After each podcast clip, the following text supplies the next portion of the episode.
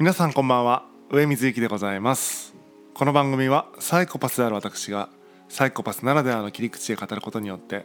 サイコパスについての理解を深めるきっかけになることを目的としています。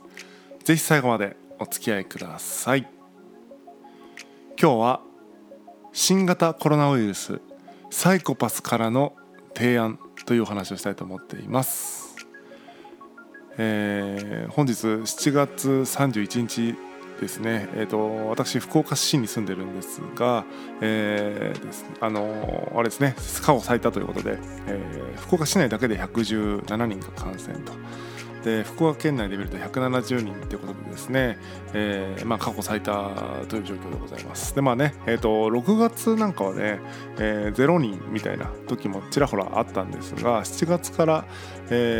数人っていうのが続いて、7月半ばから、急に増え始めて、ついに100人を超えてという感じで記録を更新し続けているという感じでございます。で東京なんかはですね、これのもうちょっとひどいバージョンというか、すごい、もうちょっと多くの人数が、感染しているという状況だと思うんですけども、今日はね、そんな新型コロナウイルスのですね、ウイルスについてというよりは、それで起こっているですね、なんか世の中の空気みたいな、ところ、そして人々のね、そこから生まれているなんかそのなんでしょう、ちょっと誤った認識と言っていいと僕は思ってるんですが、そういったね認識を、ちょっと修正しませんかという提案をね、今日はしたいなと思っているところでございます。で私自身ですね、小さな企業で、経営に携わってるんですが、今ね本当経営判断にね、苦しむところですね、とても苦しんでいるところですね。というのもですね、春に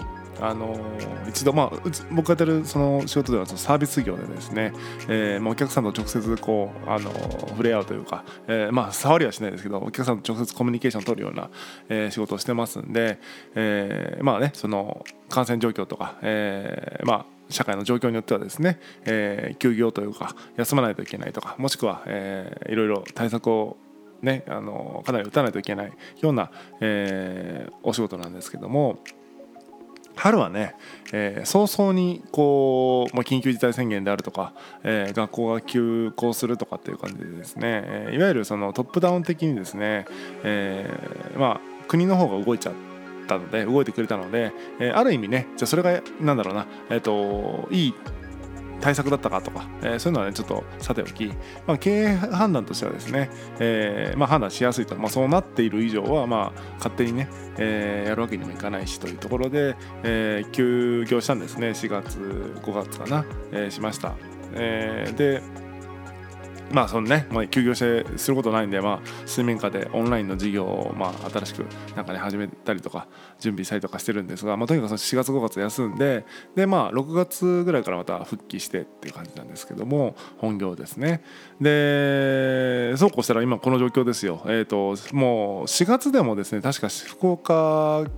県でのね感染の4月でですよ、緊急事態宣言でわーわー言ってた4月の、最多の、感染者数が43人とかなんですよね。で、今はね、ご覧の通り170人ということで、4倍以上いるということですよね。ということなんですけども、まだねそのじゃあ福岡市がじゃあなんか、そういう宣言を出したりとかってことはまだ今この瞬間はしていないという状況です。でとなるとですね、やっぱり一企業がその状況を、判断しないといけないということで、とても難しいと、例えばですね今この状況で、見切り発車じゃないですけども、もうね4月よりもこんだけひどいんだから休みますとかして休んじゃうじゃないですか、もしもね勝手に、それと例えば今から1年後、ずっと増え続けて、例えば分かんないですけど、毎月ね、1000人とか毎月1万人とか例えばですよなった時に、100人で、休んだ人が、1000人で復帰するんですかっていうことでね、復帰できなくなるんですよ、二度とね勝手に休むと。だから勝手に休むっていうのはある意味英断ではあるんだけども、そうするとね本当にこれから感染者数が増えていくと、じゃあいつ再開するんですかって、休み続けてくださいねってことになっちゃうので、一回休んじゃうと休めないみたいなね、そういったジレンマもあるんですね。とはいえですね、今その夜の店がとかってめちゃくちゃ叩かれてますけども、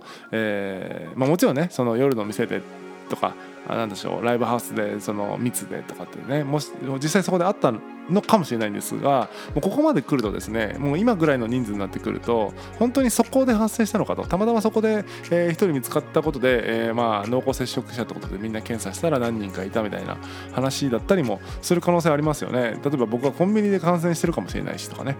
本当はね。でその後ライブハウスに行って、でライブハウスのクラスターってことになってるけどもみたいなパターンもあり得るというか、もしかしたら全然、どこもね、誰も出てないような、その感染者が出てないようなね、なんか施設とか、組織とかをね、例えば全員検査したらね、結構な人数がいてみたいな、で結構な人数がいたからクラスターが発生しましたみたいな後付けで言うこともできちゃうんで、もはやね、何が何だかわからないと、いうような感じはしてますね。それでいてですね、だからその結局結果だけを切り取って、なんかあそこがあの業界が悪いとか、最初の頃はね、確かにそうだ、そこが確かに発生源になってたかもしれないんですけども、もはやここまで来るともうちょっとわからないよね、電車で感染してたかもしれないしとかね、もう家で感染してたかもしれないしとか、もうわかんないんで、あんまりこうなんでしょう、先般扱いするというかね、のは良くないか、吊るし上げるっていうのはあんま良くないかなというふうに思っているんですね。というのもね、僕自身がその事業やってますからね、例えば分かんないけど、僕がやってる仕事でね、例えば一人出ましたと時に、多分僕が関わっているその濃厚接触者って形で全員検査して、でじゃあクラスターが発生しましたみたいな言われ方するわけじゃないですか。やっぱりね、なんていうんですか、それはちょっとこう不名誉なことというか、やっぱりレッテル貼られますよね、とてもね、そのもしそういうことがあれば。なのでビクビクしながら営業してます。かといってさっき言った理由でですね、休んでしまうともうね、2年間ぐらい休み続けないといけない可能性だってあるわけですから、うかつにね、その一企業の判断でもう休業しますっていうのはリスクも高すぎるしって感じで、リスクを負いながら、一応営業してるっていうような状況ですね。もちろんそのなんか3密をね避けるとか、消毒するとか換気するとか、そういうことはねもちろんやってるんですけども、いざね、出てしまえば、なんかもうこの企業は悪魔だみたいなね扱いされちゃうわけですから、怖いですよね。でそういう吊るし上げも怖いんですけど、もう一つ怖いなと思ったのは、僕結構ニュースピックスっていう、経済ニュースというか経済系の、ニュースアプリをよく見るんですが、ニュース見たりとかするときにですね、でたまにヤフーニュースとか見るんですけど、同じニュースで、例えば新型コロナのね同じニュースでコメント欄がね全然違うんですよね。例えばニュースピックスだとやっぱり経済を、優先って言ったらあれですけども、なんだろうな、結局感情論ではなくて、やっぱその統計に基づいた、主張が多いというか、ビジネスマンっぽいですよね。感染者数は増えてるけど、重症者数はそんな増えてなくてみたいな、だから別に無症状の人も多いし気にすることないみたいな、経済止める方がやばいよみたいな主張が、どちらかというと、メインで、ヤフーニュースとか見るとですね、100人超えたんだから緊急事態宣言を早く出してくださいみたいなコメントがすごい多いと。このね、両者がね話し合って分かり合えるかって多分分かり合えないと思うんですね。分かり合えないと思います。でそれは、もちろん書き込んでるのは特定の人なんだけども、あるそういう価値観の層みたいなのは僕はあると思っていて、そっち派の人こっち派の人みたいなのあると思っていて、そんな人たちがね、話し合って、あ、そういう考えだったんだねっていうことで分かり合えるレベルをもう超えてるような気がするんですよね、この新型コロナウイルスについてはですね。でそれは何でなのかなって思った時に、いろいろな切り口あるんですが、大きくね分かりやすく、3つの、視点があるかなと思っていて、一つは科学的な視点、いわゆるその医学的に、まあこうだよみたいな、感染症ってこうだよとか、例えばそもそもね新型コロナウイルスっていうのはこうだよとか、ワクチンこうだよとかって感じで、そのまあ科学的に説明がつくっていうこと、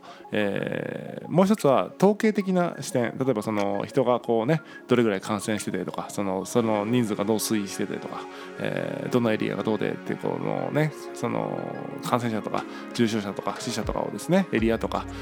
時間軸で見たりとかっていう感じとか、場所で見たりとかって感じでですね、見ていくというアプローチ。そしてもう一つは感情論ですね、いわゆる経済が止まってもう死にます、もう死ぬんでどうか助けてくださいっていうこととか、感染症で死んじゃいます、もう僕たち絶滅するんで助けてくださいっていうその感情論ですね、死にますってやつですね。はい。でこの科学的な視点と、統計的な視点と、そのなんだっけ、感情論みたいなものが、混在していると、もう多分対話不可能だと僕は思ってるんですね。本来科学的なものと、しかもそれさえも多分議論が起こるだろうし、統計的な視点もね、まあ、すでに多分いろんな議論が起こってると思うんですよね。例えば感染者数で見るのって間違ってないとか、その重症者数で見た方がいいよねっていう人もいるしとか、なんかよく独自の計算式使って、ここのあれが 0. 何になればどうですよとか、なんか分かんないけど1を下回ればなんとかですよとかって言ってね、言ってる人がいたりしますけども、そうやってなんか独自のというかそれぞれの切り口でね、同じ統計といっても見ていく、違う風に見ていくことができると。でそこで議論するのはね、こういう見方をしたらこうだよねっていうのの、まあなんでしょうね、まあ、データに基づく、まあね、仮説だから、まあ、それはちょっと議論できるというか、建設的にね、批判もできたりとか反論できたりするんですけども、感情論だけはですね、なんていうのかな、否定しようがないというか、もちろん否定できるんだけど、できるんだけども、否定したところでねっていうのがあるじゃないですか。例えば、感染症が怖くてもう死にますって言ってる人に、いやいや、死者そんな出てないですよ、死にませんよ、まあ、もちろん高齢者とかね、なんか持病があってリスクが高い方は分かんないけどとか、まあ、そんな今度科学的なアドバイスしてもダメじゃないですか。その死ぬって恐怖を感じてる人にね、だから話し合いにならないという問題があります。なのでもちろんじゃあ、普通というかね、こういう緊急なことでないことであれば、例えばビジネスで、例えば分かんない経営判断しますという時に、死ぬからとか言われても何言ってんだよ、黙っといてくださいって話になるんですが、やっぱりこの政治的なというか社会的なことになってくると、やっぱ全国民がね、守られるべきというか、無限にできないので、怖いって言ってる気持ちとかもやっぱ尊重しないといけないと。だからやっぱりその感情論を無限にすることができないっていうその政治的な、その部分もあるでしょうし、社会的な部分もあるでしょうから、まあ、感情論がね結構な割合混ざり込んでしまいかねない、しまっているという状況でですね、まあもうこれ対話無理だろうなというふうに思ってるわけです。で対話無理だろうなと思ってるんだけども、じゃあ今度トップダウンで決めたで、独裁的だとか、まあ、いやトップダウンで決めてくださいって思ってる人もいるしみたいな感じで、もうね全然足並み揃わないと。じゃあその足並み揃えるために対話しましょうって言っても、まあ、対話にならないという感じで、結構ね、そういう対話できない空気感が結構絶望的だなというふうに思ったりしているんですね。はい。でまあこれはもうなんでしょう、やっぱりもう科学ですよね。もう本当にじゃあウイルスの正体を明かして、対策が打てて、そしてワクチンで治療ができてってなれば、多分みんなの気持ちも変わる、いわゆるその感情論の部分がだいぶ薄まるから、まともな議論になるんでしょうけど、おそらくそこが進むまでは多分もう建設的に話し合うって多分、まあ、できないんだろうねっていうふうに思ったりはしますね。もう感情論の人たちっていうのはもう話にならないので、それがでも悪いって言ってるわけじゃないですよ。この場合はね、本当に、なんだろうな、別に企業の経営ではないですから、本当にその社会全体の話だから、そういう考えがする、そういう感情論でものを考える、ものを考えてないんだけどね、感情で反応してるだけだから、でもそれも一人の人生だから、それを無限にすることはできないので、なかなかね難しい局面に立たされてるんじゃないかなというふうに思いますね。はい。という中で、唯一ね僕からこうじゃねって思うのは、もうさっき言ったみたいに科学的にはまだ分かりませんっていうのは正直なところじゃないですか。ワクチンも出てないわけだし、分かんないですよ。空気感染するみたいな説も流れたりもしましたしね、うん、もう全然わかんないっていう中でとかね、あと日本で今どれぐらい実際ね本当は検査してないだけでかかってる人が、ね、潜在的にいるのかみたいなこともわかんないじゃないですか。わかんないことだらけなんですよね、うん、っていう中で、でまあ感情がね反応しちゃう人がねいて、それも否定はしませんと。っていう中で一つだけお願いしたいというか、こうあったらいいんじゃないかって思うのは、うん、吊るし上げとかね先般扱いするのはねやめた方がいいと思うってことですね、うん、例えばわかんない GoTo トラベルキャンペーンとか言ってわかんない僕がなんでしょうねどっかの、近隣の県に行く、例えば大分県に行く、熊本県に行くとかもししちゃったとして、で例えばねそこで僕がたまたま、旅行の途中でなんか熱が出てとかなっちゃったら、なんかよくも熊本に来てくれたなみたいな、なんか急に先般みたいになるじゃないですか。わかんないけどその自分はそのキャンペーン使ってただ旅行行っただけなのにとかねなるかもしれないし、なんかもうよくわかんないですよね。外に行けっていうキャンペーンに乗っかって行ったのに、行ったら行ったでそんな怒られちゃったとかね、先般扱いされちゃったとか、それ辛いし、例えば、僕がやってる事業もなんかさっき言ったみたいにですね、やめちゃう、一回止めちゃうと、この勝手にね国の指示なく勝手にやめちゃうともう再開できなくなっちゃうんで、その状況によってはなので、やっぱりそのトップ的にというかその国的にね、とか自治体的に何かこう大きな宣言を出してくれないと、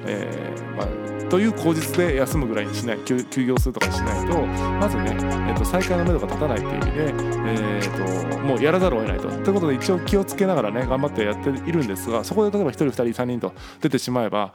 またそれはそれでね、こんな時にどうしてその対面の仕事をやってたんだみたいな感じでね、こう先般扱いされますよね。とにかく感染者が、先般扱いされて吊るし上げられるというのは、とても良くないことだなと思いますね、今これを聞いているあなたもですね、検査すれば、かかっているかもしれませんし、僕自身もね、全然症状もないし、濃厚接触者とも認定されてませんから、検査してないだけであって、僕も検査したらかかっているかもしれないと。でだから誰もがかかっているかもしれないのに、かかっている人を見てね、なんでしょうね、魔女みたいなね、魔女狩りみたいになっちゃうのね、良くないなと思いますね。はい。で、まあ実際そのみんなね人を、ちょっと例題が吹っ飛びますけども、人をね、殺さない理由っていうのがね、なんだろうな、殺したくないから殺さないんだと、そんなこと考えるわけじゃないって思ってるんだけども、行くとこが行くとですね、結局は、自分がまあなんだろうな、殺されないというか自分の安全を守るためにも、まあそれ国が守ってくれるからこそ、なんだろうな、まあ法律があると、まあ、自分が殺されないためにも、まあ、自分も他者を殺さないという約束で社会が成り立ってるみたいにですね、なんでしょうね、その先般扱いみたいなものも、自分がやっぱりそういった扱いを受けないようにというか、誰もがそんな扱いを受けないように、まあ誰もがそういう扱いをしない社会っていう方がいいと僕は思っているので、やっぱ先般扱いするっていうのは、まあ確かにそのなんでしょうね、あこれ面白いもので、かかってなければ、いいことがかかったと分かった瞬間ダメなことになるみたいなね、分かります。例えば GoTo トラベルキャンペーンとかも、例えばね、旅行業大変ですよねとか観光業大変ですよねってことで、じゃあかからずにね、お金だけ落とせたら、それはまあね、来てくれてありがとうございましたって感謝されるのに、そこでいや実はかかってましたってなった瞬間、もうねふざけんなってなるわけじゃないですか。もうねこのよくわかりませんよ、この紙一重なところはね、うん、でも検査してない中でかかってていてたかもしれないわけなので、もう誰もがね、なんかそのなんでしょうね、その魔女認定されるかされないかみたいな話になってるんで、もう検査しない人勝ちみたいになっちゃうんですよね。こうなっちゃうと、うん、魔女になっちゃうからね、うん、なっちゃいますよ。なので、そういう意味でも、コロナにかかった人がね差別されないというか先般扱いされない、社会を、作っていくべきなんじゃないかという、提案でございます。これは綺麗事ではなくて、自分自身がいつかかってもおかしくないのに、自分自身がいつ先般になってもおかしくないから、誰もがね先般になる社会じゃなくて、誰もが先般にならない、先般扱いを受けない社会の方が、合理的なんじゃないかという、お話です。確かにね恐怖を感じて、敵をね作ってね、締め上げたい気持ちっていうのはねあるのかもしれないんですけども、まあ全くその辺はサイコパス的にはね全く非合理的でわからないんですけども、まあその恐怖がねあることは否定しませんけども、だからといってね他者をね貶めるってことはあんまし美しいことではないんじゃないかなというふうに思う次第でございます。本当ね出口が見えなくて皆さんこうなんだろうな、ストレス溜まってると思うんですけども、